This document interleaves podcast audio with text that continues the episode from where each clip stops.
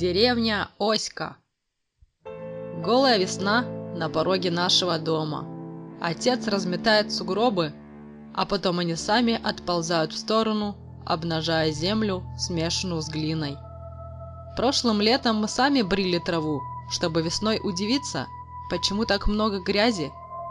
Весной бабушка готовит рассаду, начинает маленькие работы в огороде. Дед помогает ей. На восьмой день апреля его лопата напоролась на что-то твердое, будто панцирь. Они достали объект. По большей части он был круглый, как камень, весил, как пятилетний ребенок, и по размеру был, как средняя собака. Но, как только они его достали, он будто начал таять. Они поставили его на кухонный стол, сгребли оттуда все солонки и перечницы. Бабушка поправляла фартук. Вся остальная семья на неделю уехала в город, поэтому это было сюрпризом и для нас. «Бабка, что это?» Дед тронул пальцем жижу. Похоже на большой кусок глины, который превращается в медузу. Дед склонился.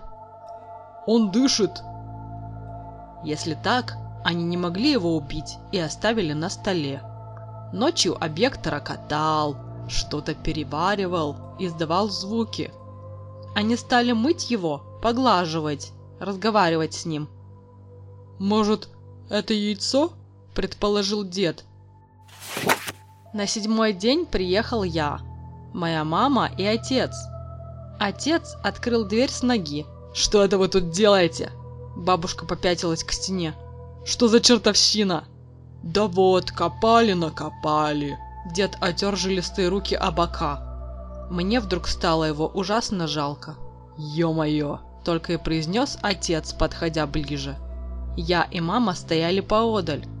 Услышав дыхание, отец решительно двинулся к кладовке. Отпер ее и начал там копаться. Все молчали. Бабушка положила полотенце на край стола и распрямила его, поджала губы. «Черт!» Отец был недоволен. «Где ружье?» Дед опешил. «Олеша, зачем же ружье?»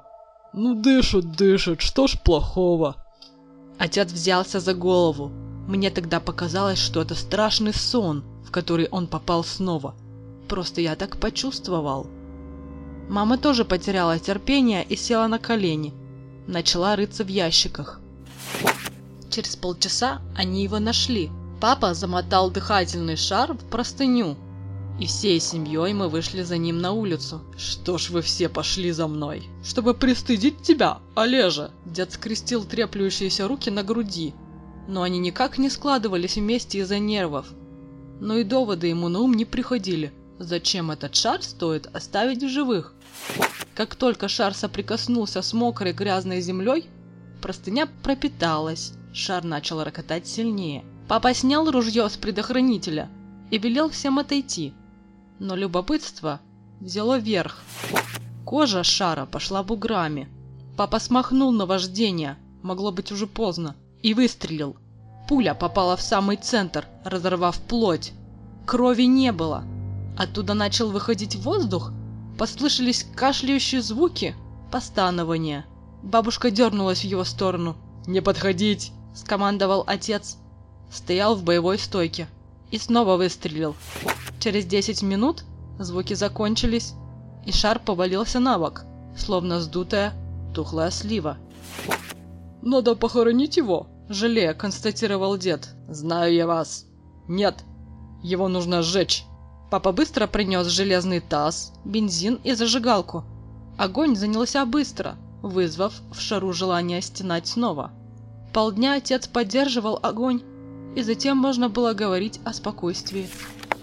«Нет, нет», – покачал головой дед, потрясываясь. Он усаживался в кресло, и я ему помог. Ближе к вечеру родители пошли гулять по деревне Оська, наша родная деревня. Я был с дедом, но в восемь часов он неожиданно оживился. «Коль, пошли со мной», – предложил он. «Не ходите поздно», – говорила бабушка спиной, все еще торча на кухне. Я пошел. Дед словно помолодел. Шел бодро, подсвечивая дорогу фонарем. Я не боялся, ведь со мной был мой дед. Вскоре он отпер старый сарай. Доски скрипнули, за дверью послышалось множество голосов. Я помню, что днем тут находилась хибара Варенькиных, самая большая. Вечером, в тусклом свете, я увидел, что тут собралось полдеревни на какой-то тайный сбор. Мы с дедом сели на скамью у входа, опоздавшие. Я зашел на чердак, а оттуда полилась такая густая жидкость, сеткой обхватила меня. Старый дедов приятель Никола обхватил себя руками, показывая. И держала долго. Потом чувствовал я, что она меня гладит, и не сделал ей больно. Она всосалась обратно в доски моего чердака.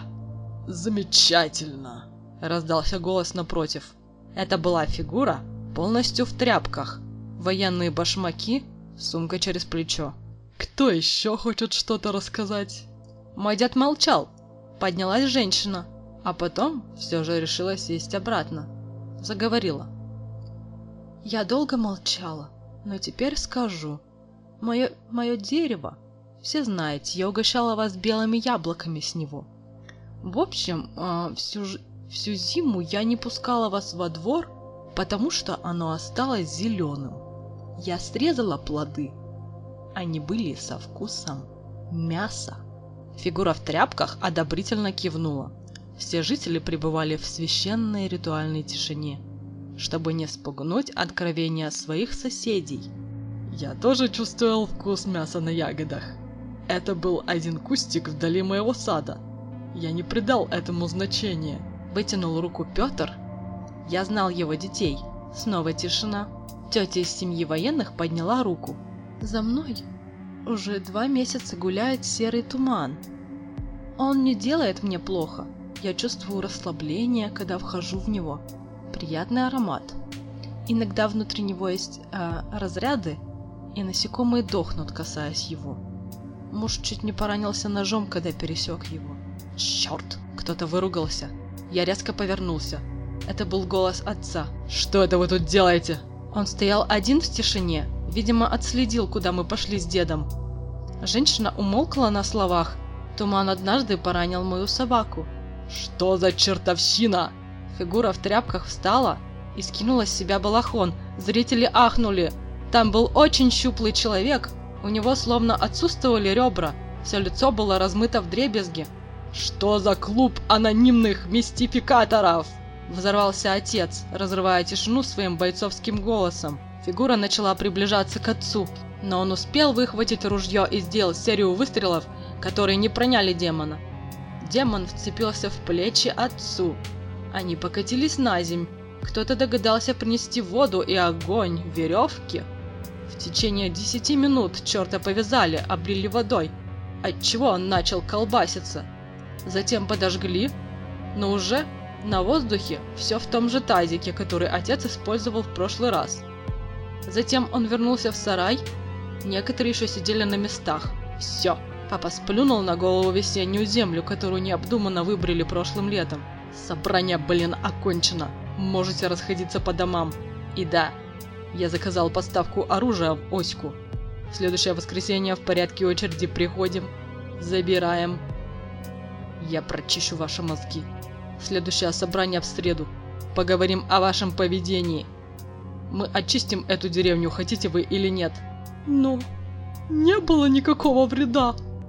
Это мистическое дыхание жизни, поднял палец светлый мужчина, нараспев, произнеся последние слова. Это чертова чертовщина, которую нужно гасить на корню. То, что вы позволяете ее зародушу вырастать в таких масштабах, загадка нашей дорогой с вами деревни. Поэтому будьте так добры, по всем вопросам теперь обращайтесь ко мне, а не ко всяким демонам. Спасибо. Он забрал меня и увел домой. В ту ночь мы спали тихо и беспечно. Мне снились образа их будущего, как Бог дружит с чертом, как девочка умывается кровью черепах, но на утро я проснулся свеженьким. С тех пор папа проводил собрания в Оське, я ему помогал, но не мог до конца понять, на чьей я стороне. Мне просто было интересно, как и всем жителям Оськи. Это было за пределами моей жизни, но когда папа умер, чертовщина вернулась, и жители деревни встретили ее гостеприимно, как и прежде. Это был проклятый район, в который старались не заходить другие жители Земли, но нам тут всем жилось очень хорошо со всей нашей мистерией.